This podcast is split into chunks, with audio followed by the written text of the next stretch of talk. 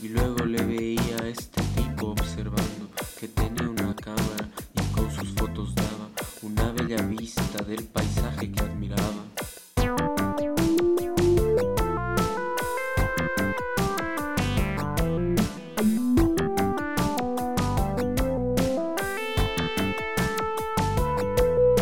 y claro que seguía se quedaba cerca. Cada vez que pienso mejor le hago una oferta pero me dijo que no estaba a la venta, pero mejor traigo una lente de los 80.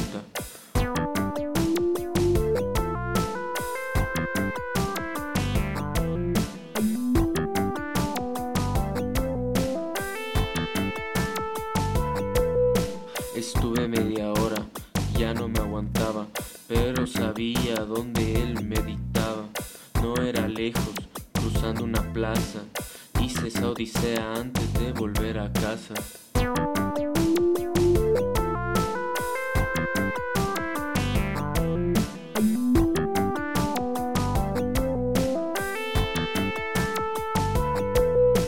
Entré a la casa, su hija despierta, un golpe en la nuca y ella se queda muerta.